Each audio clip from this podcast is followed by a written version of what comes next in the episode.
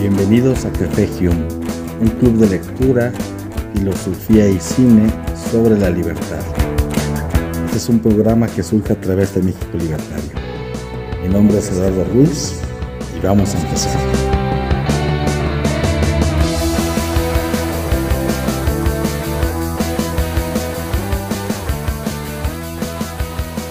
Un cordial saludo, estamos iniciando nuestra emisión de Café Hume y en esta ocasión vamos a estar platicando sobre eh, Frederick Bastiat en lo que corresponde a un ensayo muy interesante, como los textos de Bastiat, este estilo tan peculiar que, eh, que tenía, este estilo tan, tan agudo, tan, tan concreto, que es el texto de lo que se ve y lo que no se ve.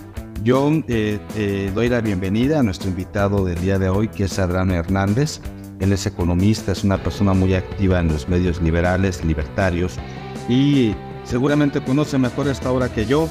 Así que, bueno, voy a comenzar, voy a comenzar esta exposición, pero nuevamente dándote la bienvenida, Abraham. Eh, las buenas noches y gracias por, por tu tiempo y por compartir este espacio con nosotros. Gracias a ti. Bueno, pues vamos a, vamos a comenzar.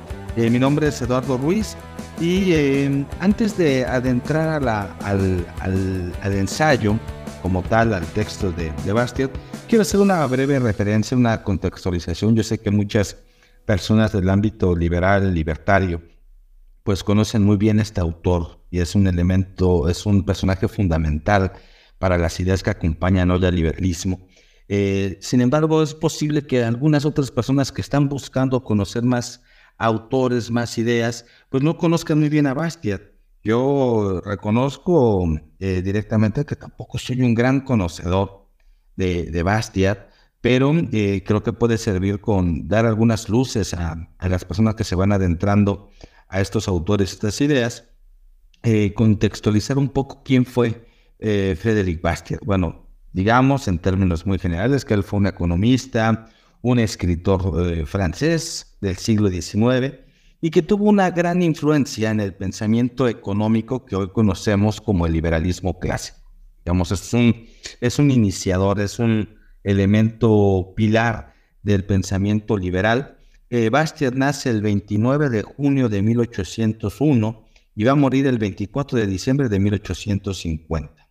Bueno, Bastiat eh, tiene una defensa férrea dura, apasionada hacia los principios del, del, libre, del libre mercado, del libre comercio, así como de la propiedad privada y la limitación gubernamental del, del Estado en la vida en la vida pública, en la vida social. Él es eh, parte de estos tres pilares. ¿Y qué más podemos comentar sobre él? Además de que tuvo una actividad muy constante en la vida política y en la escritura, es un ensayista fundamentalmente que, como mencionaba al principio, eh, tiene unos elementos bastante originales en cómo, cómo escribe Bastiat, cómo usa la metáfora Bastiat. Tan solo el título de este libro, Lo que se ve y lo que no se ve, es ya desde entrada un tanto misterioso, pero también muy acertado en cómo va a ir configurando pues la presentación de sus ideas. En algún momento de su vida, Bastiat fue mm, elegido para servir en la Asamblea Legislativa Francesa, ahí por el año de 1848, ya cerca, cerca de su muerte.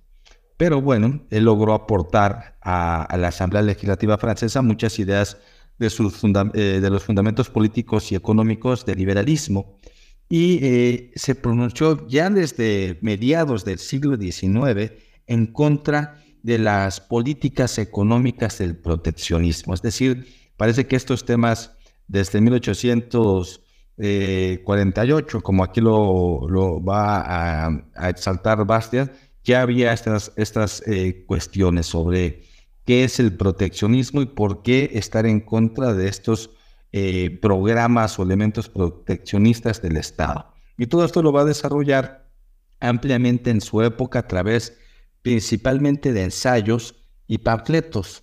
Y aquí es interesante porque uno dirá, ay, eso es un, es un escritor panfletero, ¿no? Hoy en día entendemos peyorativamente el concepto, la idea del panfleto, pero entendamos el contexto de la propia época el tipo de lenguaje que se va a tener que utilizar para ir presentando estas nuevas ideas no solamente en el ámbito político y gubernamental, sino también a la población. Bueno, otro de sus escritos famosos, que es de 1850, es el, la ley. En este texto va a argumentar ampliamente sobre los derechos individuales y la propiedad privada. Es decir, ya vemos aquí los fundamentos que van a contextualizar y a, darle una forma a la idea del liberalismo que entendemos como aquel liberalismo clásico. Esto de los derechos individuales y la propiedad privada finalmente se puede resumir a que es un medio para una redistribución de la riqueza en relación a contrastar la voluntad de la mayoría sobre la minoría. Es decir, él va a tratar de, de, salvar o de rescatar al individuo en relación con las mayorías y no solamente en un ámbito económico. No tiene que ver con, con eh, meramente cuestiones que correspondan a una dispersión de, del dinero generado en, en, un estado, que recordemos 1848 están surgiendo recientemente las naciones europeas, los primeros estados modernos. Y aquí comienza a decir que esta configuración que se tiene, que, que se ve reflejada en la nueva organización política pone en riesgo a las minorías, es decir, a los individuos, frente a las demandas de las mayorías. Bueno, en este texto, como comentaba de una manera mucho, muy general, en el de la ley, plantea diferentes tipos de, de paradojas en donde el gobierno va a asumir ciertas posturas que abogan por un bien mayoritario, pero que en resumidas cuentas van a ser perjudiciales para la libertad y la prosperidad de los, de los individuos.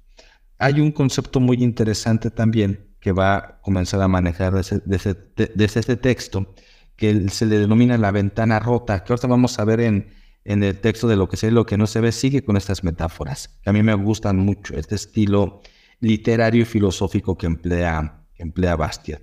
¿A qué se va a referir con la ventana rota? Principalmente explica con esta metáfora cómo se da la destrucción de la propiedad que puede generar, eh, pues, bueno, no tanto la destrucción de la propiedad, sino la importancia que tiene la propiedad.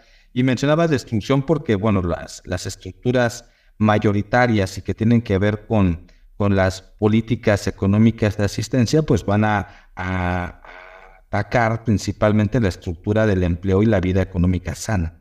A partir de aquí, eh, este Bastiat va a estar reestructurándolo en un sentido que más bien defiende un liberalismo económico, que digamos como alguien que, que rompe una ventana es un elemento destructor, un elemento que genera un trasloque porque es, es destructivo y que, y que no hay como tal una, una armonía económica, pero realmente va a explicar a partir de la metáfora cómo el romper una, una ventana va a generar pues otras fuentes de trabajo, como aquel que la pone, aquel que genera el vidrio, aquel que lo transporta, en fin, todo ese tipo de cuestiones que, entendemos muy bien a partir de la, de la defensa del liberalismo.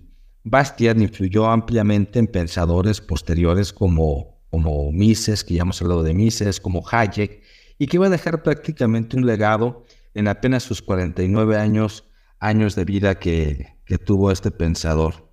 Pero sobre los fundamentos políticos que va a tener y fundamentos económicos. Uno de ellos, como se menciona y que se va a concretar y con mayor insistencia en el texto que hoy nos reúne, de lo que se ve y lo que no se ve, em, que tiene que ver, por ejemplo, con las ideas propias que ya se mencionaban del liberalismo clásico que va a surgir desde mediados del siglo XIX. Este liberalismo clásico, ¿cómo entender? ¿Por qué se habla de un liberalismo clásico, un liberalismo, un libertarismo? Pero bueno, en cuanto al liberalismo clásico, podemos identificarlo con Bastiat en ese enfoque político y económico que va a abogar por la limitación del poder del gobierno. Este, ¿Cuál es esta limitación del poder del gobierno? Principalmente en este, esta idea de la protección eh, o el asistencialismo.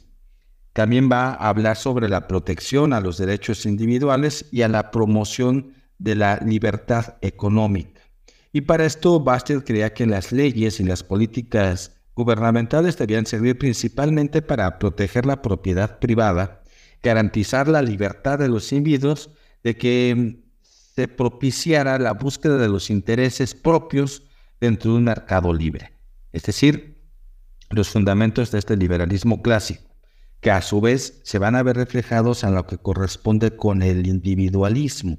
¿A qué se refiere el individualismo? Y es muy curioso, porque hoy en día cuando se habla de individuos, todos somos individuos, se defiende constantemente que todos eh, eh, debemos de guardar nuestros propios derechos y, exigirlos. Pero ¿a quién se les van a exigir? Pues al Estado. El Estado es, lo que, es quien determina qué es el individuo y qué no es el individuo.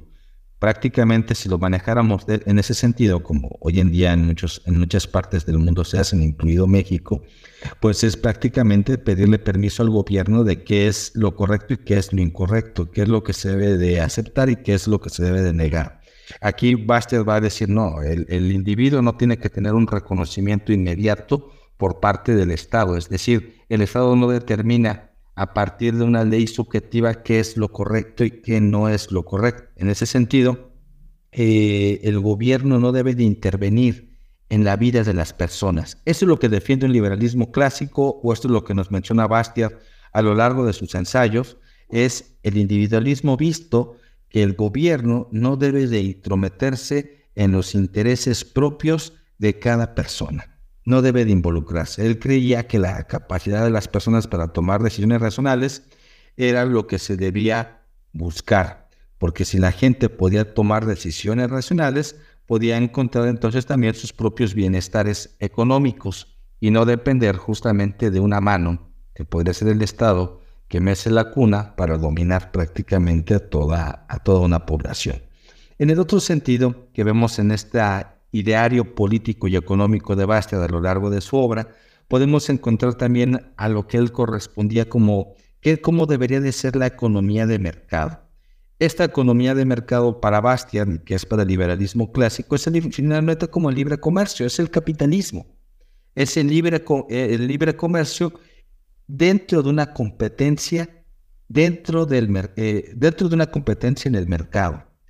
Y esto va a promover la generación de recursos y promover una prosperidad. Es decir, la, libre competencia es aquello que se opone a los monopolios, aquello que se opone a las prácticas de, dominio económico en un tiempo pasado por parte de la Iglesia y las monarquías, pero en los estados modernos, justamente a partir de los estados que se están configurando, ¿no? Es decir, se, eh, acabada la, la Edad Media y la Revolución y posteriormente pasar al, al Renacimiento y a la Ilustración, pues no se trataba de cambiar de amo. Esa era la gran preocupación que tenía Bastiat, que anteriormente se le tenía que corresponder a, a los designios, ya sea de Dios sobre la tierra o del monarca sobre las propiedades terrenales, digamos la fisiocracia, sino aquí que Bastiat va a decir, no, debe de existir una competencia económica para que los individuos puedan prosperar y activar justamente la economía a partir de sus propios intereses. Pero para poder conseguir esto, Bastiat menciona que debe el gobierno como tal de estar limitado, debe de tener un, un, papel esencialmente limitado dentro de la sociedad y que el único sentido que tiene el gobierno para existir, porque él, él no era un eh, anarcocapitalista o un anarquista que debemos de, señalarlo constantemente, él no estaba en contra del gobierno o no estaba en contra del Estado. Él veía el Estado como un elemento abstracto, necesario y funcional para la vida en sociedad. Sin embargo, este nuevo Estado, este Estado moderno, que ya estamos hablando que en 1848, pues debía de, mm, encargarse de proteger los derechos de la propiedad y mantener la paz como el orden. Esa debería de ser el fundamento del gobierno.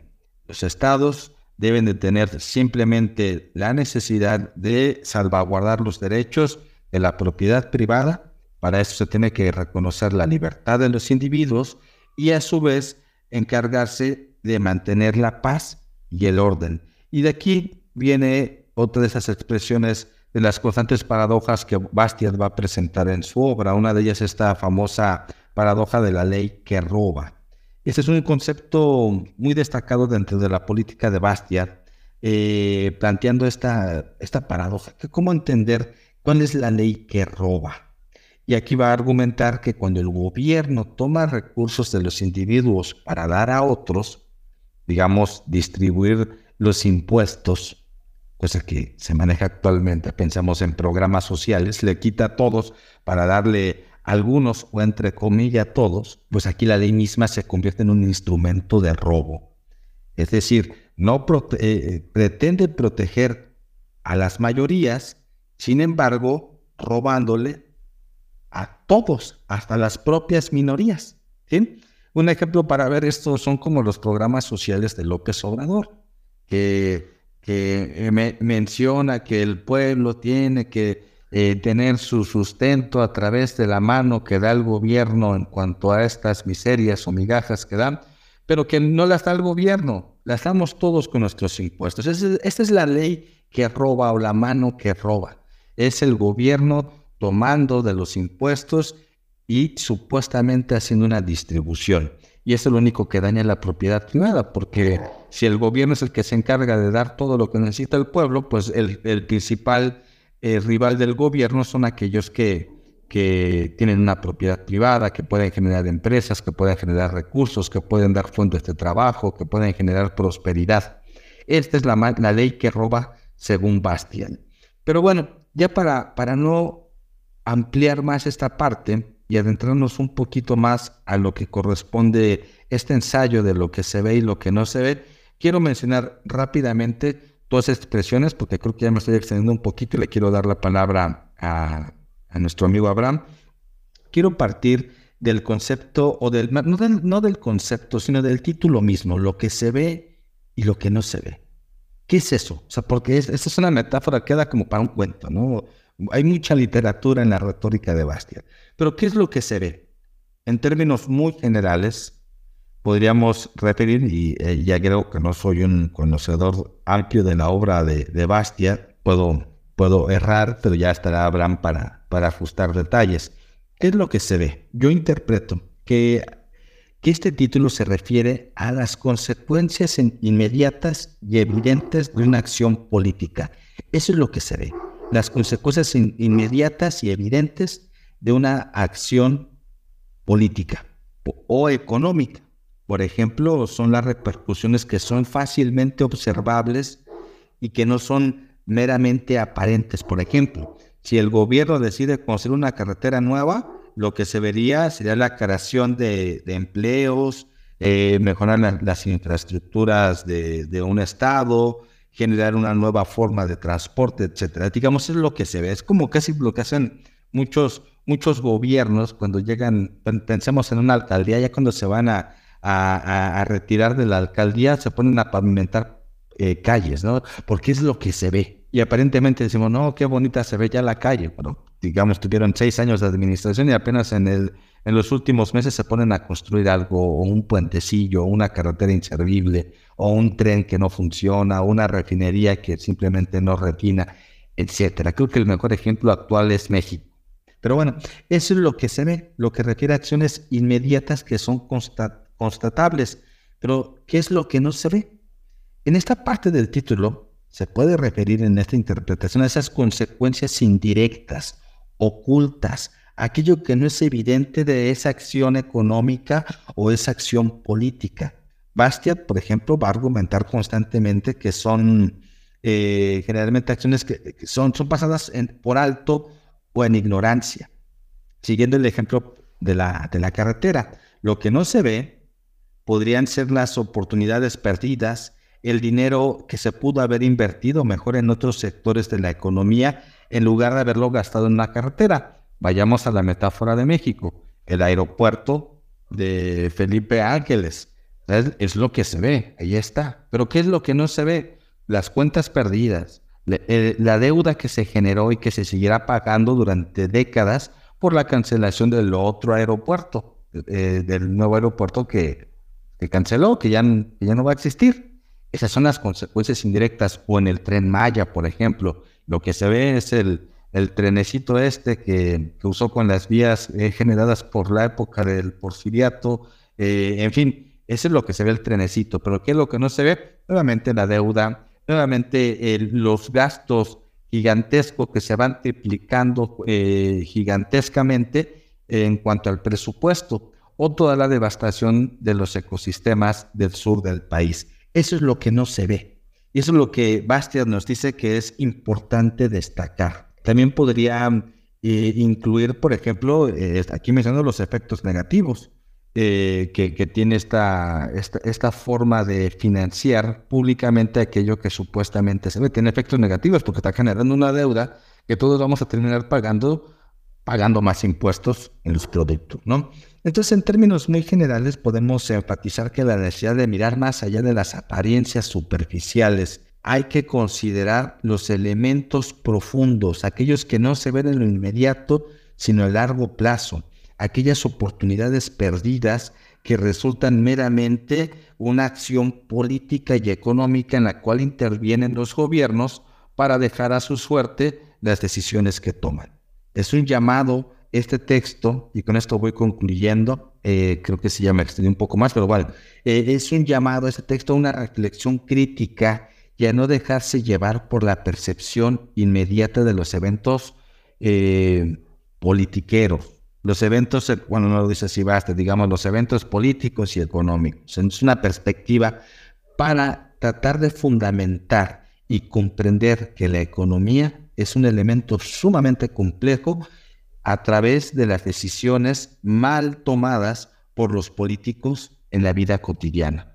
Creo que el ejemplo más claro de lo que, no se, de lo que se ve y lo que no se ve es actualmente México, como puede ser cualquier gobierno populista actual de América Latina o de cualquier parte del mundo, es esta forma que tienen los políticos para tomar decisiones y para ganar adeptos, como si se tratara de un equipo de fútbol, y decir, váyanme a mí porque yo estoy dando estos regalos vayan a mí porque yo estoy dando estos supuestos servicios, pero aquello que no se ve son las consecuencias indirectas a decisiones mal tomadas, porque el gobierno, según Bastiat, no debe de involucrarse en, estos, en, este tipo de, estructura eh, económica. El gobierno debe de salvaguardar los derechos individuales que corresponden al reconocimiento de los individuos partícipes de su sociedad y creadores de la propia cultura y no tanto que, es el, que sea el Estado quien se asuma como el ente protector de todos los individuos.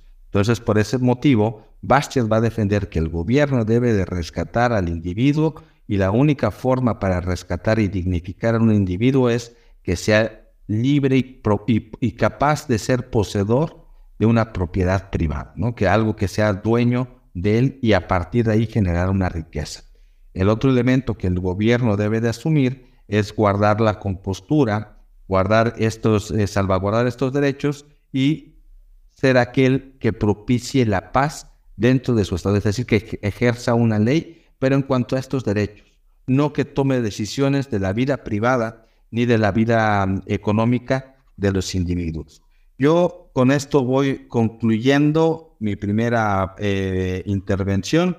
Eh, me gustaría más adelante tratar de profundizar en algunos elementos y contenidos de este, de este libro, pero le voy a dar la palabra ahora a Abraham Hernández para que nos comente una descripción eh, general, de unos igual 15, 20 minutos, para eh, posteriormente hacer un diálogo abierto con la gente que está aquí llegando y a su vez entre, entre ambas partes. Así que, Abraham, adelante, buenas noches.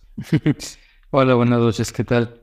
Em, pues sí, el, libro en cuestión es bastante interesante y más que nada creo que lo, importante que consigue Bastiat con, su, con este libro es ensayo de lo que se ve y lo que no se ve, es ilustrar un concepto que se encuentra pues en el centro de, de la, ciencia económica.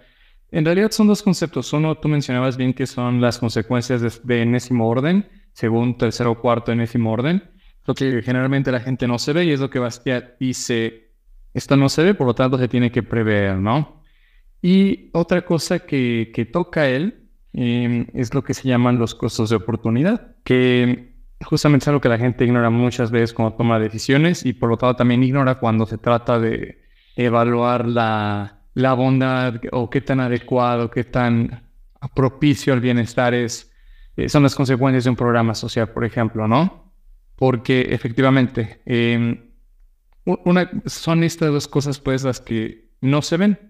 Como bien citabas, por ejemplo, en ejemplos de decisiones político-económicas, ¿no? Lo que no se ve, lo que se ve, perdón, es claramente el, el efecto inmediato. Hay cosas que son evidentes como resultado de las acciones eh, y estas siempre son las consecuencias de primer orden. Desgraciadamente, debido a que somos personas, bueno, a que el ser humano es sumamente sesgado en, su forma de pensar, ese es una, un tema universal, no, no hay ser humano que no esté sesgado. Lo que aprendemos es a sobreponernos a los sesgos, pero todos nacemos con estos.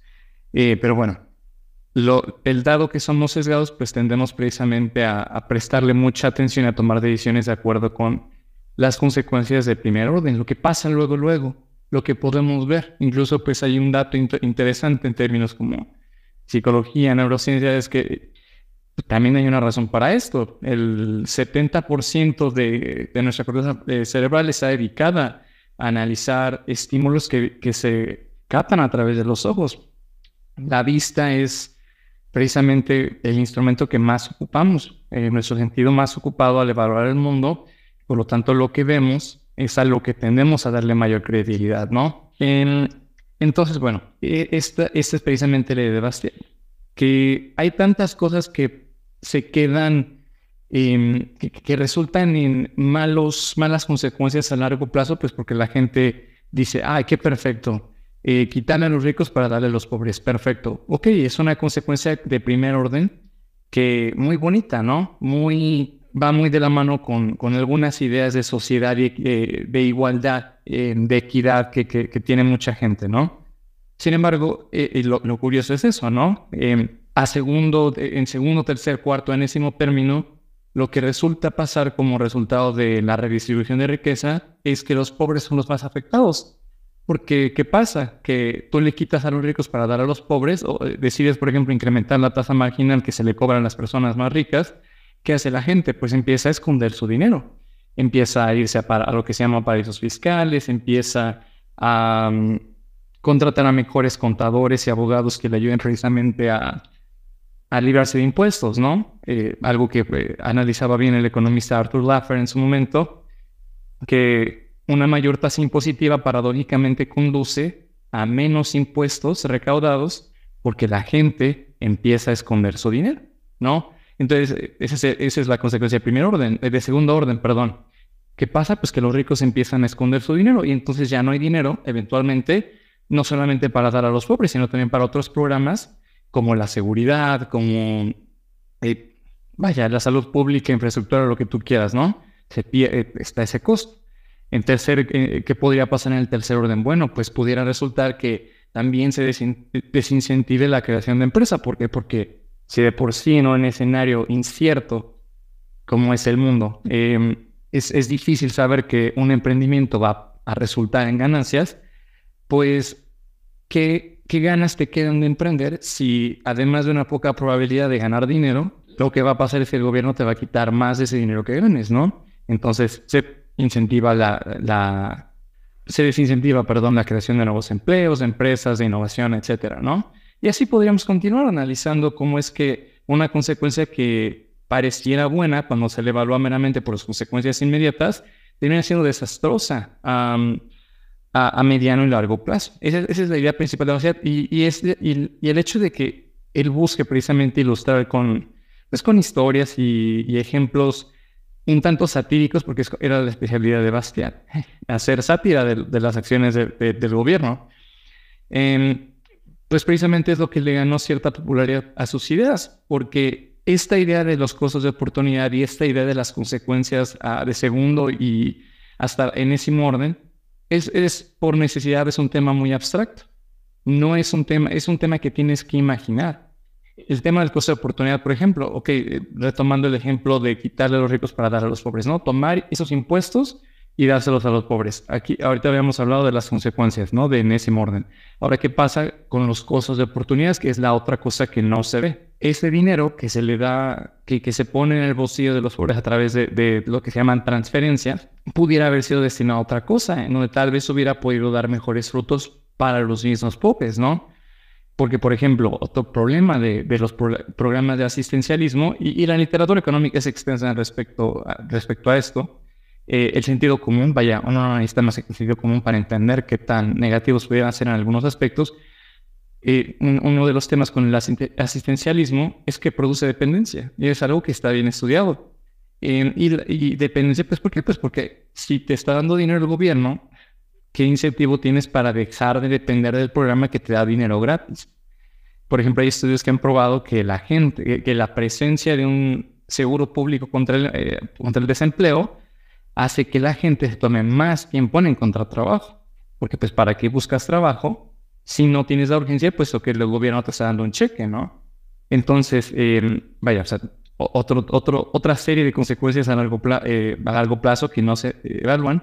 Pero repito, también, por ejemplo, considerando cómo es que em, un programa de asistencialismo pudiera dejar al pobre peor que antes, ese dinero, el costo de oportunidades, ¿en qué no ocupaste ese dinero? ¿No? O sea, y esa es la otra cosa que no se ve.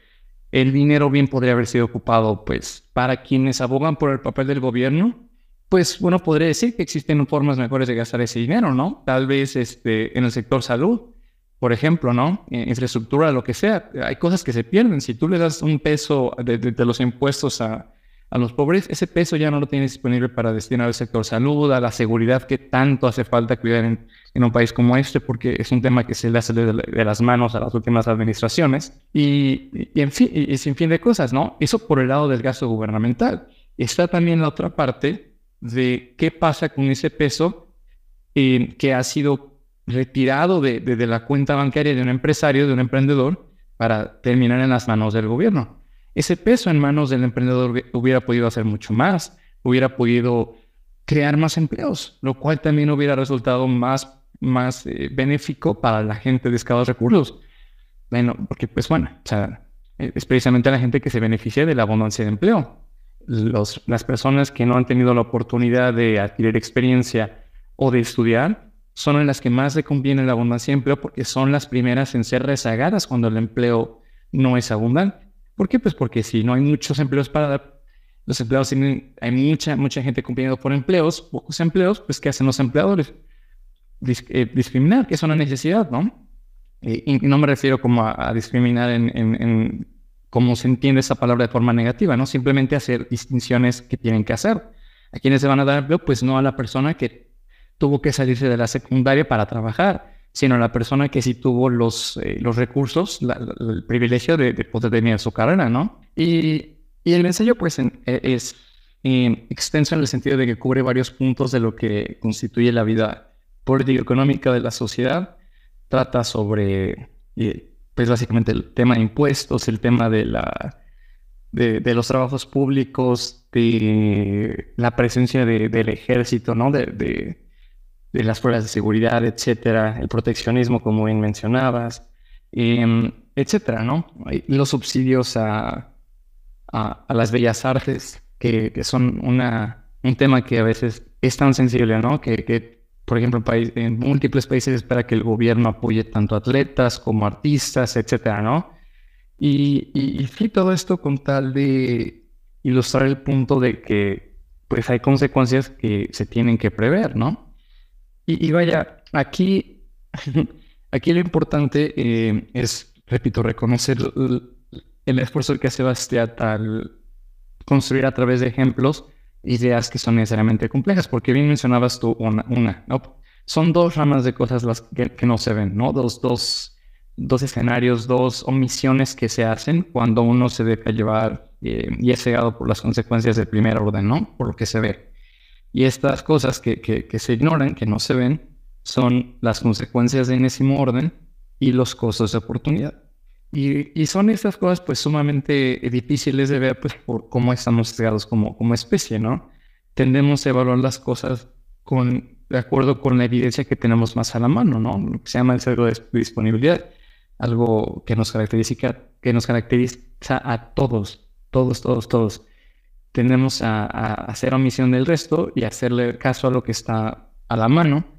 Adicionalmente, pues como especie, nuestro cerebro está diseñado para tomar o dar credibilidad, principalmente aquello que vemos con el sentido de la vista. El 70% de nuestra corteza cerebral está dedicada al análisis de estímulos visuales. Entonces, por eso es tan fácil vernos cegados por lo que es inmediato, por lo que es evidente y, y requiere muchísimo trabajo de análisis el el pensar en qué se está dejando, dejando ir, ¿no? ¿Qué, qué es lo que estamos ignorando? Y repito, estas son dos cosas, cosas de oportunidad eh, y consecuencias en ese orden. En el caso de las consecuencias en ese orden que ya mencionabas, Eduardo, está el tema de, pues bueno, por ejemplo, podemos poner múltiples ejemplos, ¿no? El ejemplo que estaba poniendo era de, el de la redistribución de ingresos, de el clásico que pague más quien tiene más y hay que darle al que menos tiene, ¿no? Quitarle a los ricos para darle a los pobres. Clásico. Clásica idea eh, de, los gobiernos eh, prácticamente omnipotentes. Y, y si bien esta, esta consecuencia de primer orden pudiera parecer buena, pudiera parecer virtuosa, pudiera hacer match con los cánones de justicia y equidad que abundan en la sociedad de hoy, realmente las consecuencias de segundo, tercer, cuarto en ese orden no son tan positivas, eh, principalmente para los pobres. Los pobres son quienes desafortunadamente se ven más afectados por las consecuencias a largo plazo de las políticas que generalmente se pintan como tratando de ayudarles. Ese tema, por ejemplo, de la redistribución del ingreso. Ten cuenta que la gente, cuando tú empiezas a, tú incrementas la tasa marginal de impuestos, lo que la gente responde haciendo es escondiendo su dinero, e, evadiendo impuestos, pues, ¿no? Lo cual paradójicamente le resulta más fácil precisamente a aquellos grupos de quienes se busca recaudar más, los ricos. ¿Por qué? Porque mientras nosotros no podemos pagarle tal vez, tal vez al mejor contador y al mejor abogado para que se pasen horas y horas analizando códigos fiscales para ver qué tantos impuestos nos podemos ahorrar, los ricos sí pueden hacer eso. Los ricos también son solamente movibles, entonces se pueden mover a lo que se, llaman paraísos fiscales. Si el país donde residen les empieza a cobrar impuestos excesivos, pues pueden mover su dinero y sus fortunas a otros países. Y bueno, entonces la consecuencia de segundo orden ya no es tan positiva, ¿no? Ok, más dinero para los más pobres, pero en segundo, en segundo término, ¿de dónde sale ese dinero? Pues el dinero ya no está ahí, ¿no? Y luego, ¿qué pasa? Bueno, también en tercer orden, pues la gente deja de invertir, la gente deja de arriesgarse a poner un negocio, puesto que los riesgos que vienen de la mano del emprendimiento son gigantescos. Y si además de un riesgo enorme, de prácticamente una garantía de fracaso, porque la mayoría de los emprendimientos fracasan, va a llegar el gobierno a quitarte una buena parte de lo que ganas, si es que llegares a volverte un emprendedor exitoso, pues muy poca gente va a quedarse con el apetito de riesgo necesario para poder emprender. Y eso también afecta más a los pobres porque la, eh, la, eliminación del incentivo de creación de empresa, pues resulta en escasez de, pues, de oportunidades, ¿no? Resulta en menos innovación y menos innovación resulta en menos disminución de precios. Precios más caros pues implican que los pobres se quedan sin muchas cosas que necesitan para vivir. Adicionalmente, pues menos creación de empresa implica menos empleos. Y un empleo menos abundante implica que son los pobres quienes van a sufrir más del desempleo, porque ¿quiénes son quienes son primeramente rezagados cuando no hay mucho empleo para dar? Son los más pobres. Porque los pobres fueron quienes no se pudieron preparar, quienes no tuvieron oportunidades, quienes este, no tienen mucha experiencia relevante, etcétera, etcétera, etcétera, ¿no? Entonces, de una idea que parecía tan moral, tan buena, tan justa, tan benéfica para los pobres, pues terminamos con consecuencias que resultan ser todo lo contrario, que resultan ser pésimas para el pobre, ¿no? Y así habría miles de ejemplos que parecen bonitos de forma inmediata, eh, sin embargo, traen consigo consecuencias devastadoras conforme pasa el tiempo y conforme las consecuencias en ese orden están ahí para verse, ¿no? Y, por ejemplo, aquí no solamente están las consecuencias de segundo orden, es una de las cosas que no se ven. Lo que también no se ve son los costos de oportunidad. Ok, ya hicimos el análisis de qué va a pasar después, pero no hemos visto también cómo es que hacer A implicar a no ser a B, que es lo que son los costos de oportunidad, una idea que está en el núcleo de, las ideas de la, pues de la libertad, de la ciencia económica como tal, ¿no? Los costos de oportunidad que es a qué estás renunciando para poder hacer lo que estás haciendo.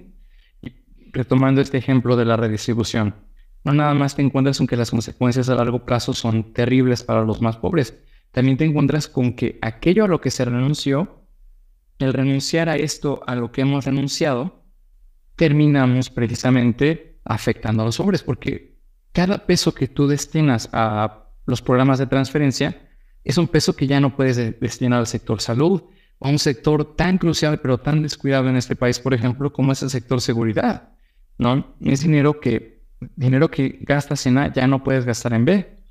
Y eso pudiera también ser, pues, al no contemplar en el análisis inicial las cosas a las cuales renuncias por tomar un camino, pues precisamente resulta muy fácil tomar malas decisiones. ¿Por qué? Pues porque vuelves a la, misma parte de que, ok, tal vez suena muy bonito redistribuir ingresos, aunque ya tiene, ya tiene dinero que gastar el pobre, ¿no? Pero pues estos, esos programas tienden a producir dependencia, a exacerbar la pobreza.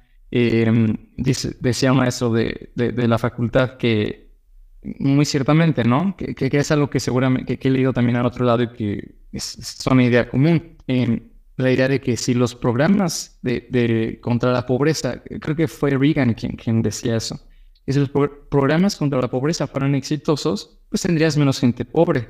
Sin embargo, no tienes menos gente pobre, tienes más gente llegando a pedir las dádivas gubernamentales, ¿no? Entonces, ese tipo de, de, programas pues terminan resultando en, pues repito, dependencias, en, incentivan conductas eh, negativas de parte de la gente a la cual se supone que esos programas deben de ayudar. Y al hacer eso, pues dejan a esta gente en una peor posición que originalmente. Como resultado, y, repito, o sea, esto a costa de no haber destinado ese dinero a un uso más prudente como, no sé, salud, educación, infraestructura, para la gente que cree que, el gobierno debe intervenir en muchas cosas.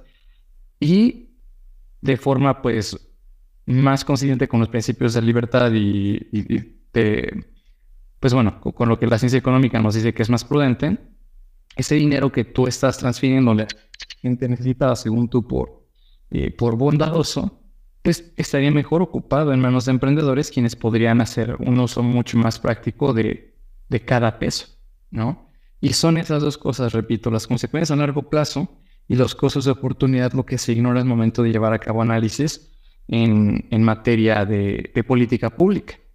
Y y, aquí el detalle es bastante, es justamente eh, lo, que, lo que está tratando de, hacer Bastiat a través de Necesario, es concientizar a la gente de lo importante que es tomar en cuenta estas cosas que normalmente no se incorporan en, en el análisis.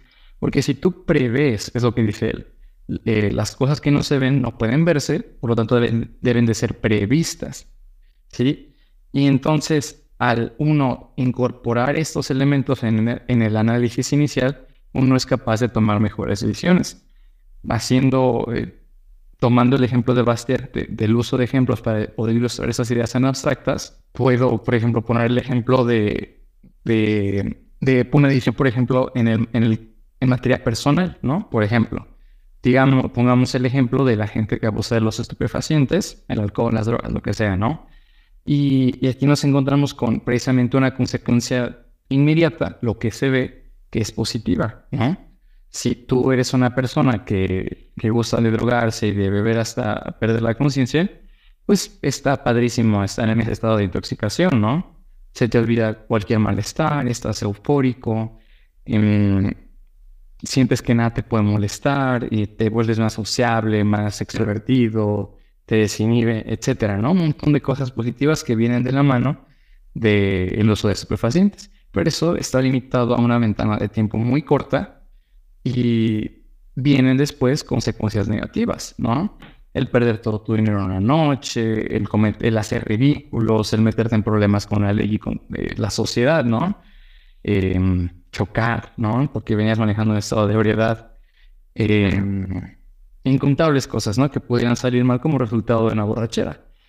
Y, y justamente en el caso, por ejemplo, de lo que dice Bastiat, es si tú nada más analizas las cosas pues, por las consecuencias que ves luego, luego, que ves eh, en el corto plazo y son inmediatamente visibles, pues él tendría sentido irte de borracho todo el tiempo, ¿no? Sin embargo, pues sabemos que no se acaba, no se acaba ahí la historia, ¿no? Entonces, lo prudente es precisamente contemplar todo lo que puede pasar si te vas de borracho para tomar tu decisión de irte de borracho o no. Y si incorporas todo lo que sale mal si te pones borracho, pues entonces el análisis deja muy mal parada la idea de, irte de borracho, ¿no? Eso es lo que justamente busca iluminar Bastiat, exhortar a la gente a, tomar en cuenta esas consecuencias de, segundo plazo, de, segundo, tercer, cuarto, enésimo orden, ¿no? Y, en ese sentido también, eh, cierro con eso, eh, justamente contrasta lo que es un buen economista versus lo que es un mal economista. El mal economista persigue un beneficio pequeño pero inmediato a costa de un mal grande pero no inmediato, ¿no? Es decir, el, mal economista es el que te aconseja que te vayas de borracho, ¿no? Que te vayas de borracho porque como decía John Maynard Keynes, en el largo plazo todos estamos muertos, ¿no? Hay que vivir hoy, ¿no? Eh, entonces el mal, el mal economista es como ese mal amigo que te dice, sí, vámonos de rumba, no pasa nada, y solo se vive una vez. Y pues bueno, que el tú de mañana lidie con las consecuencias negativas, tú ni te preocupes, ¿no?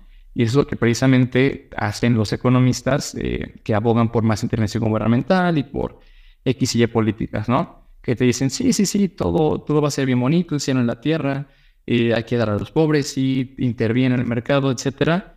Em, pero no te dicen qué va a pasar como resultado de cuando, pues, toda, las, toda la obra de teatros haya, haya concluido, ¿no? Y, y, pues el buen economista es como el buen amigo que te aconsejaría, sabes que no cometas una estupidez, no te veas de borracho, porque pues no te conviene, ¿no? O sea, porque va a pasar todo esto, te vas a poner, te vas a poner mal, vas a hacer el ridículo, te, te van a volver el trabajo, lo que sea, ¿no? Es mejor, vámonos a nuestras casas y no hay que ponernos de borrachos, ¿no? Es lo que hace el buen economista. Te dice las cosas malas que van a pasar, por eso también se le, llama la idea, la, la, ciencia dismal a la economía. Porque los economistas, el buen economista al menos te va a decir, oye, pero pues si tú haces esto, esto, esto, esto, esto y esto y esto va, a salir mal. Pero eso es un buen economista, el que te hace ver todo lo que podría salir mal para que no tomes una decisión apresurada y estúpida. ¿Sí? Entonces, pues, justamente ese es, ese, es el núcleo de, la idea que busca transmitir Bastiat, es no, no perseguir beneficios inmediatos que nos cuestan más caros a largo plazo. Muy interesante, Abraham, y muy clara tu exposición, que se afina bastante todo lo mencionado.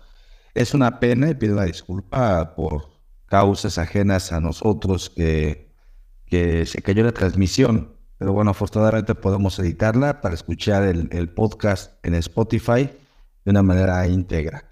Em, retomando algunos puntos que, han salido aquí a colación, Abraham, quizá podamos ir abriendo un, diálogo en lo que resta del tiempo. Yo quiero plantear dos circunstancias. Ya seguiré mencionando en este texto de, de Bastiat y las exposiciones dadas eh, eh, por ambas partes. Una de ellas es los desafíos que podría tener el pensamiento de Bastiat en, nuestro tiempo, en el siglo XXI. Es una obra de hace dos siglos y medio prácticamente, y eh, siguen planteándose este tipo de, disyuntivas en cuanto a estos intereses que busca ofrecer el Estado, eh, un Estado que es oportunista, que muestra aquello que se ve, pero no somos conscientes de lo que no se ve. Porque muy bien eh, expones en cuanto al individuo, como muchas veces se toman decisiones apresuradas, apasionadas, ese vive ahora, eh, que mañana ya no estarás aquí, entonces sin importar las consecuencias de lo que conlleven esas decisiones. Mencionabas otro aspecto también muy interesante, de que pareciera que la sociedad en, en todas sus formas, a partir del surgimiento de estos estados modernos, la sociedad en, su mayor parte pareciera que, que percibe más aquello que es lo inmediato, aquello que, como ponías algunos ejemplos, que es lo placentero en su sentido práctico, visible, pero que la sociedad como tal no es consciente de las consecuencias. Mencionabas el ejemplo de un buen economista o un mal economista. Sin embargo, también podríamos agregar el consejo de, un verdadero desarrollo ético de los individuos. ¿Y por qué lo planteo? Porque pareciera que el discurso de la ilustración o el discurso del liberalismo, principalmente eh, acercado con Bastiat en este momento, este liberalismo clásico, va a tener un énfasis constante aquella denominada libertad individual, que es eh, como tal la abogacía que, que genera el autor para que los individuos puedan tomar decisiones y que le den importancia justamente a las consecuencias que puede llevar consigo el ejercicio de esta libertad. Vista en una primera parte, en esta exposición que hemos eh, mencionado, en ese bienestar económico muy bien descrito principalmente por, todo lo que nos has dicho. ¿no?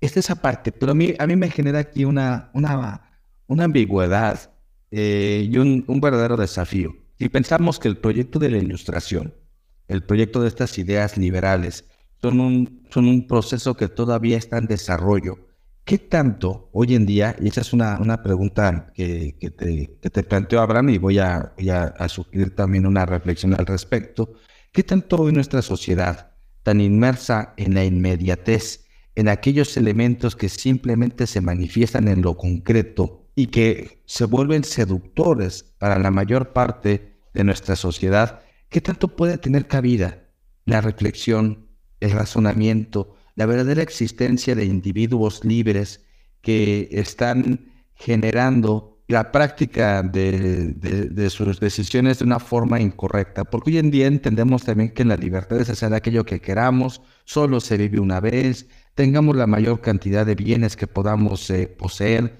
porque hoy en día se puede disfrutar más de todos los bienes y servicios que, están a nuestro alcance comparados con cualquier otra época.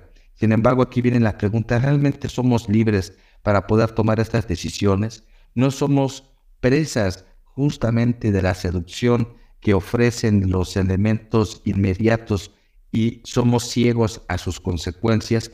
Pensémoslo, por ejemplo, en lo que son tanto las mismas, eh, tú colocabas el ejemplo del uso de narcóticos, pero veámoslo, por ejemplo, el narcótico que también puede representar una red social, donde todos eh, reaccionamos de una forma a partir de nuestras pasiones, ¿no? Odiamos al peje, yo detesto el peje, pero eso es una pasión la que, la que me incita a manifestarlo, aunque yo puedo estructurar pues un razonamiento lógico que puede parecerme evidente a mí y a todos aquellos que coinciden con mi idea, pero no hay como tal una, una reacción concreta. Veamos, aparece un tweet que además tiene un número de caracteres específicos para que luego venga otro y lo aplaste y luego venga otro y lo entierre y no hay como tal una reflexión. ¿Cuál es ese desafío, Abraham? Porque yo, yo veo un panorama bastante incierto a que podamos ejercer aquello que nos dice Bastia, de este énfasis en esa libertad individual, porque pareciera que está enfocándolo una sociedad que yo no sé si existió en su época,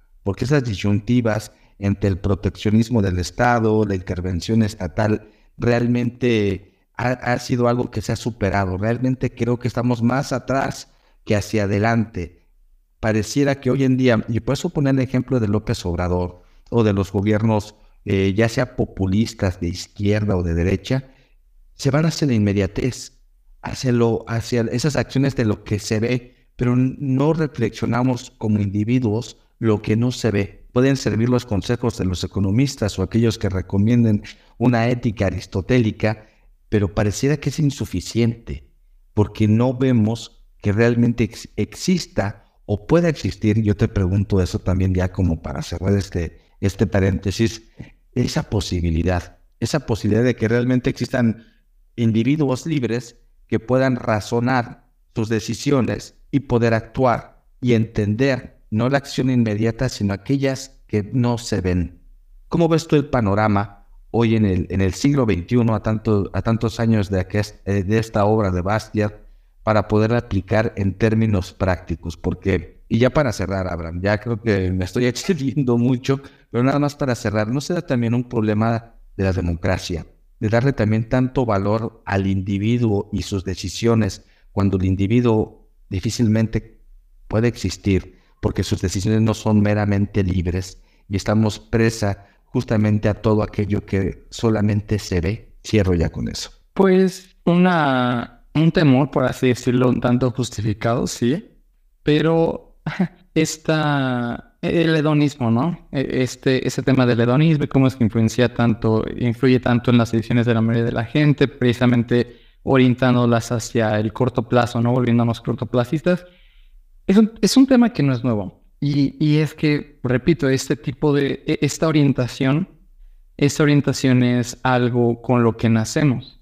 Es algo lo que en la, ciencia económica se le llama preferencia temporal. Todos tenemos una preferencia temporal positiva. Todos preferimos lo que es inmediato versus aquello que existe eh, en, eh, en el futuro, ¿no? todos preferimos recibir 10 pesos hoy a 10 pesos mañana. Eh, incluso hay algo que se le llama descuento temporal. Es decir, que nosotros preferiríamos tener, por ejemplo, 10 pesos en la mano, ¿sí? A tener, que nos den 10 pesos hoy y por tener 10 pesos hoy estaremos dispuestos a renunciar a 15 pesos en una semana. ¿Por qué? Porque le ponemos a aquello que podemos hacer en el presente.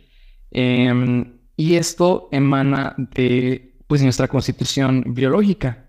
nuestra especie se desarrolló en un contexto en el cual lo que reinaba era la incertidumbre. Antes de que la sociedad era lo que es ahorita, eh, cuando éramos todavía cazadores recolectores, pues tenías que comerte lo que tenías enfrente, tenías que actuar ya sin pensar, de forma, pues impulsiva, de forma instintiva, sin mucha reflexión, porque de lo contrario caías presa de algún animal, eh, caías eh, muerto en alguna pelea con alguien, con alguien de una tribu rival, o te privabas de la posibilidad de cazar a un animal que justo iba pasando sin saber cuándo ibas a poder ver al siguiente animal eh, al cual cazar y poder comerte, ¿no? Entonces esta preferencia temporal positiva, esta, este premium que pagamos por tener cosas ya, es algo con lo que venimos pues programados todos, ¿no? Entonces, eh, vaya, por eso digo que, que, es muy justificado el pensar que tal vez es algo que siempre nos va a afligir. Pero pues también tenemos otra cosa, y justo es algo que es, curioso porque conecta un poquito con el espacio pasado en el que estábamos hablando de Pearson, una de sus reglas siendo que hay que perseguir aquello que es significativo y no lo que es inmediato. Nosotros, tanto como tenemos una preferencia, una preferencia temporal positiva y tanto como estamos orientados hacia el presente, dada la incertidumbre del futuro, pues también tenemos una capacidad de, de raciocinio inigualada en, todo el reino animal, que nos permite precisamente hacer uso de esta capacidad de razonamiento abstracto para poder poner en la mesa aquello que no sería inmediatamente visible. Requiere esfuerzo, sí, em, pero estoy convencido de que la gente sí tiene siempre el deseo de ser mejor, lo que no sabe es cómo hacerlo. Eh, la vasta mayoría de las personas quieren encontrar alguna forma de vivir una vida pues más satisfactoria, ¿no? Eh, y esto pues eh, eh, implica en muchos casos el ejercer de mejor forma su, llamémoslo entre comillas, yo sí soy un poquito más anarcocapitalista, ¿no? Pero entiendo que la mayoría de la gente no lo es. Para mucha gente pues sí le gustaría saber que, que, ejerce su deber democrático al, al, escoger representantes pues de una forma sensata. Entonces, en virtud de que sí existe un deseo también innato en las personas de mejorar, de, perseguir vidas más significativas, pues eh, considero que el esfuerzo para llevarlas de la mano a, tomar mejores decisiones, tanto en lo político, lo económico, lo personal, yacen en, la divulgación, en la divulgación de, textos como este, que, ilustran la, importancia de pensar en las consecuencias a futuro. Eh, repito, lo que hicimos en el espacio pasado, que fue hablar sobre Jordan Peterson, que justamente es una persona que vez tras vez, tras vez, tras vez, te, te señala que hay que pensar bien las cosas que hacemos Em, y, es así, esa es la única forma. Hay un libro, por ejemplo, eh, que se llama The Myth of the Rational Voter de un economista que se llama Brian Kaplan, que justamente habla de cómo es que a veces, muchas veces pensamos que la gente está condenada a la ignorancia y a tomar decisiones a partir de tal ignorancia. Sin embargo, em, y es lo que, por ejemplo, pensamos muchas veces de la democracia, ¿no? La gente está condenada a escoger a lo peor. Sin embargo, hay estudios que prueban que cuando tú, cuando la gente se dispone a aprender sobre economía y le enseña los principios básicos de teoría económica, estas personas sí cambian sus decisiones en las urnas. Eh, no es fácil, claro, requiere mucho, mucho esfuerzo, pero pues el esfuerzo existe, eh, el esfuerzo debe de darse si es que se busca, pues es una sociedad un tanto más consciente de consecuencias que a veces pasan inadvertidas y, pues este esfuerzo tiene que tomar la forma de la, de la divulgación para que la gente pueda hacer su propio autoanálisis, llamémoslo. Coincido totalmente. Y, el, el, texto de Bastiat, que hablábamos al principio también sobre el estilo que, que maneja, en lo que se ve y lo que no se ve, es eh, un estilo breve, un estilo contundente, con muchas metáforas que podrían entenderse como expresiones literarias, pero a veces es lo que más funciona para poder transmitir un conocimiento. Pensemos en la época, en la época de la ilustración o en la época ya de la aplicación como tal de este proyecto ilustrado en el surgimiento de los estados modernos y esta, estos análisis de pensadores como Bast. pensemos que los textos que surgen a partir del llamado liberalismo clásico son textos breves, son textos contundentes, son textos digeribles, y eso genera propiamente una experiencia distinta, ¿no? El, enfoque que va a dar Bastiat en ese texto a la educación y a la comunicación tiene ese sentido, que es propio de la modernidad. Hoy en día un gran tratado filosófico, económico, político de más de mil cuartillas, pues difícilmente va a ser leído. Por eso, hoy en día nuestras redes sociales, si bien se mencionaba yo hace un momento, que hay, hay carácter eh, en Twitter, un, un, tweet es eh, con un número de caracteres específicos, ilimitados, pues es también esa versatilidad que tenemos que atrevernos a hacer para poder condensar ideas, porque seamos sinceros, la gente, el común denominador, pues difícilmente se va a sentar a leer un libro de economía o de, de filosofía para poder establecer un criterio. Creo que hoy en día, aun, aun cuando no es del todo digno, eso pienso, Abraham, pues las redes sociales, si bien son un enemigo para el pensamiento porque se rigen a partir de la inmediatez de aquello que se ve, y que de repente es enterrado por otra cosa y así sucesivamente, pues es también denotar el ingenio que puede haber en una expresión para poder transformar justamente las ideas de otro, ¿no? O no sé si transformar, pero al menos influir, arrancarnos estos apasionamientos que son propios de la seducción. Ya mencionabas tú de un hedonismo eh, propio de nuestra naturaleza, pero como también es propio de nuestra naturaleza ese raciocinio. Por eso creo, eh, al igual que, que Pinker, por ejemplo, que la ilustración es un proyecto que sigue en, en, desarrollo, no es algo acabado, no existe ninguna fórmula en ninguna ciencia para decir que algo ya está terminado, sino que es un, devenir, un, devenir constante. Y creo que el ejemplo de la obra de Bastia, de este ensayo breve que hablaba también yo al principio, que se denominaban a sus escritos como ensayos o panfletos, pues no lo veamos en un sentido peyorativo. No veamos en un sentido peyorativo que es un panfleto. Pensemos, eh, por ejemplo, lo que han hecho muy bien los de izquierda, eh, pensemos en el marxismo. O sea, Marx saca su obra monumental del Capital, pero también tiene otras obras monumentales, eh, donde comenzaba a explicar esas ideas con una terminología bastante compleja. Sin embargo, sale el, el panfleto del Manifiesto Comunista dirigido para obreros y que tienen esta idea de una revolución eh, económica, política y cultural. Creo que hoy nuestras herramientas, si bien pueden ser vistas con cierto sentido peyorativo, ya no son panfletos, sino son, sino son tweets o publicaciones, pues podemos arrojar también ese ingenio innovador, como lo que nos mencionabas, que propone Bastiat, para hacer un cambio. Eh, alguien solicitó aquí la, la palabra, es eh, Jaguar Rojo, Reina Roja.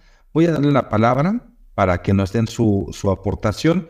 Eh, después de esta intervención que nos den eh, Jaguar Rojo, pues hacemos una retroalimentación y vamos perfilando algunas conclusiones si te parece bien, Abraham. Así que, Jaguar, adelante. Buenas noches, bienvenido. Buenas noches, México Libertario. Un saludo. Quizá la voz ya la conoces, a lo mejor sabías que... Claro, Diablito, por supuesto. Es correcto. Sabía que este, no sabía si ya conocías este perfil mío. Este es el perfil oficial de mi danza del Pucho, de la danza cultural del estado de Tabasco, de la cual intelectualmente soy el chamán. Bueno, me encantó lo que estás diciendo. El título voy a... Yo casi no oí, puta. Discúlpenme, me arrepiento de no haber estado aquí. Estaba tonteando quizá en otro espacio hablando de comida y tonterías. Entonces me fue la plática, la verdad, y dije, ay, no llegué con eso y aquí no te tenía siguiendo. Entonces me atonté. Pido mil disculpas. Este, lo que se ve y lo que no se ve. El reino de terrenal y el reino de los espíritus. ¿Recuerdan Harry Potter cómo había que entrar al reino de la magia? Tenían que chocarse contra una pared. El que no entiende esas cosas no va a entrar nunca a esos portales. La propia palabra, las metáforas, son puertas, puertas espirituales a un telar espiritual donde las cosas no se ven a la mano, sino hay que escudriñar y profundizar en ello. Como nosotros los mayas nos metemos en la serpiente para obtener esa sabiduría en la oscuridad. Porque el verdadero conocimiento está en la oscuridad, está en el lado norte, como decimos, en el lado del chamán.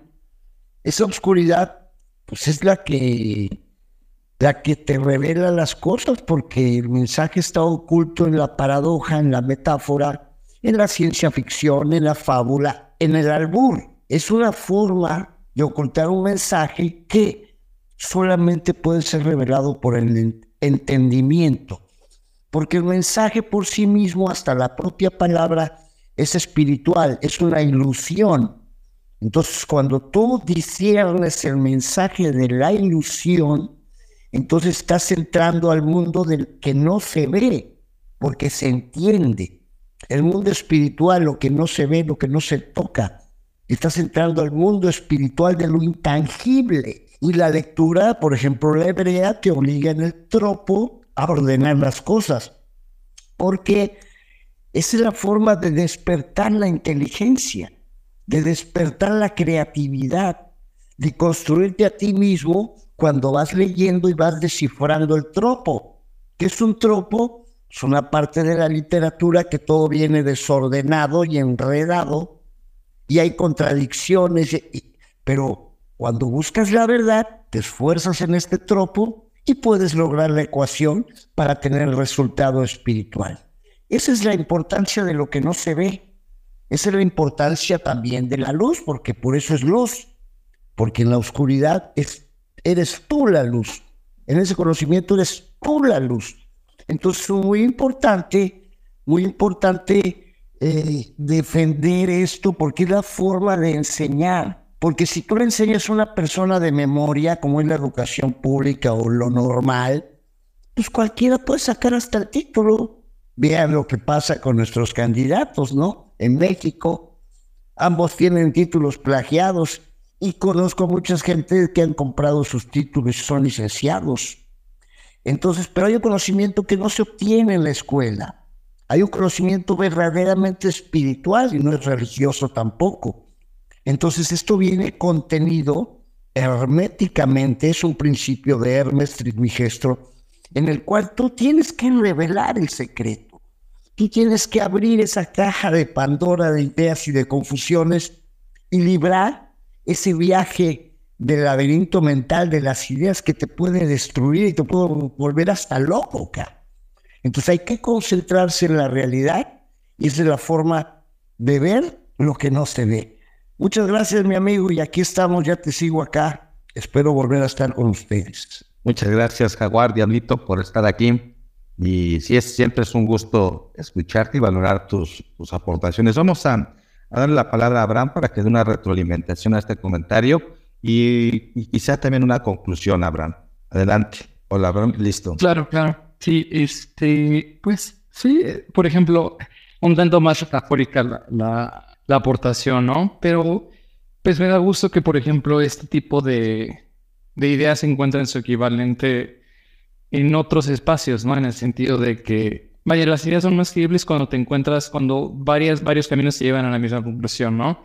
Y bien comenta el compañero Jaguar que, que en, todo este esquema de las creencias espirituales y todo esto, pues estas ideas encuentran una equivalencia. Entonces eso me parece bastante curioso de, entrada y, repito, pues me parece que es algo que solamente le presta más credibilidad a esa de que de lo que se ve y lo que no se ve, a, todo el argumento que hemos venido desenvolviendo, de, lo que ser pretendía decir, de la forma en la que ser pretendía educarnos, y como concluye este, nuestro compañero, em, pues sí, o sea, no, no es la forma de, de lograr entendimiento, la, repetición, la memorización, ¿no? Eh, es a través de, del análisis deliberado, profundo de lo que se transmite, que es algo con lo que también, por ejemplo, ya nos ayudó, eh, establecer analogías, etcétera, lo que permite que ese tipo de ideas tan complejas puedan ser entendidas, ¿no? Incorporadas dentro de la psique de uno, incorporadas dentro de lo que, de nuestras vidas, ¿no?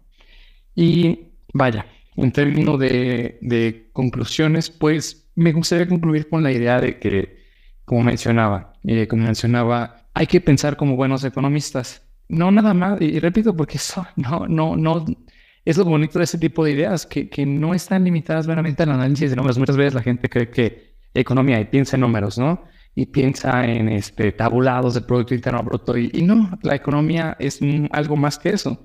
La economía es la ciencia de la acción humana, como decía Von Mises.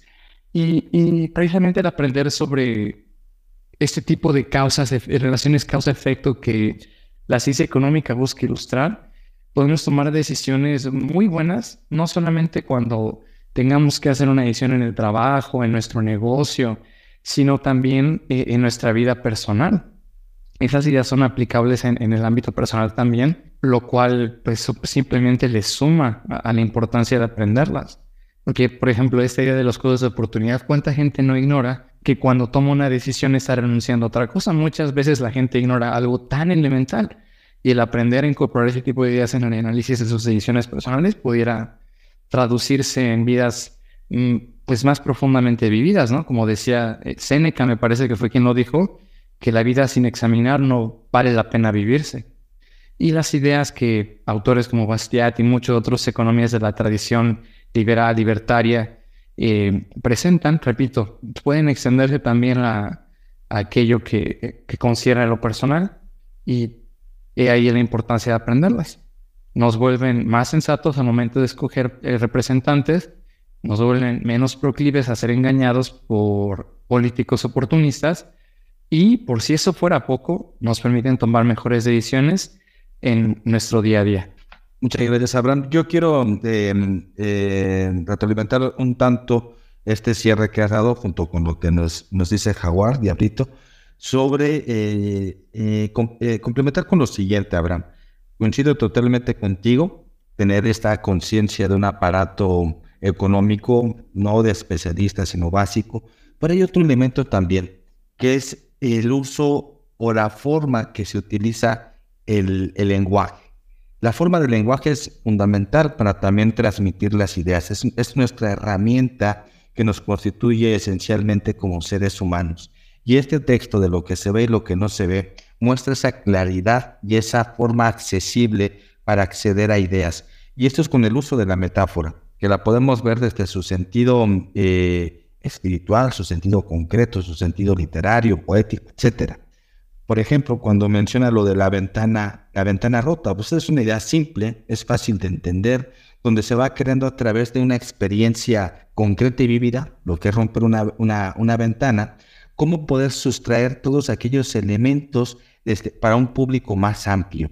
Digamos, lo que hace Bartlett es un desafío, porque él quiere llegar a aquel público amplio que tiene que ir transformando forma de comprender el mundo. No le está hablando a economistas o a filósofos propiamente, sino que lo está dirigiendo a un público mayor que requiere una forma más accesible para transformar sus ideas. Creo que eh, el gran desafío de la modernidad en nuestros tiempos es saber utilizar bien ese lenguaje. Eh, por eso esa insistencia en, Twitter, en las redes sociales, que si bien tienen una precariedad amplia para el argumento, podemos ser ingeniosos para transmitirlo. Porque el lenguaje inevitablemente eh, tiene un impacto emocional. El espíritu de la ilustración es elevar la razón al punto más alto pero seamos sinceros, como se ha venido mencionando, pues no todos tenemos ese acceso libre de la razón, eh, eh, propicie, que ese, elemento libre que propicie la razón, sino que tenemos que jugar con la razón y lo emocional para hacer un contradiscurso a los políticos oportunistas, como bien, bien se vienen mencionando, y que además otorga un elemento sorpresa eh, en, en cuanto a cómo se utiliza el lenguaje y la metáfora. No solamente es hablar para especialistas, sino continuar con este proyecto ilustrado, auspiciado de la misma tecnología y hacer que una voz se pueda multiplicar en muchas otras, justamente para llegar a esta, a esta comprensión de las ideas abstractas. Yo quisiera cerrar con, con ese punto y nuevamente, bueno, agradecer a Abraham por, por su tiempo, por el, el compartir con nosotros esta charla Siempre es, siempre es un gusto, eres muy claro en las ideas y eso se agradece mucho, Abraham Hernández. Pues muchas gracias, muchas gracias, Abraham. No sé si quieres dar algún comentario adicional. Me agrada mucho la forma en la que concluyes. Eh, te agradezco mucho la oportunidad del espacio. Y pues claro, siempre, eh, siempre aquí disponibles, ya sabes. Gracias también a, los que participaron. Gracias, Abraham. Gracias a todos. Eh, Diablito, a todos los que estuvieron aquí presentes. recordamos que estos espacios son... hoy tuvimos una interrupción por las fallas técnicas de Twitter pero va a ser editado este, este espacio para que puedan escucharlo de en forma íntegra y no fragmentada en Spotify como Café Hume. Así que bueno, les deseo a todos una grata noche, un buen inicio de semana y la siguiente, eh, el siguiente lunes 2 de octubre estaremos platicando nuevamente en estos espacios de Café Hume sobre la novela de Fahrenheit 451 que bueno, también va a dar mucho que decir. Así que muy buenas noches a todos y excelente noche. Hasta pronto. Muchas gracias.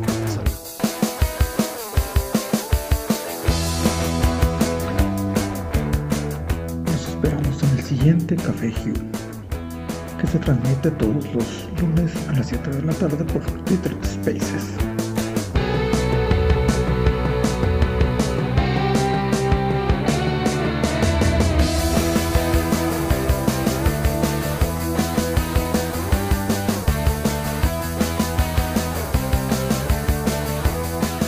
Tema de entrada es de Juan Tolentino y el grupo Sex Sabbath.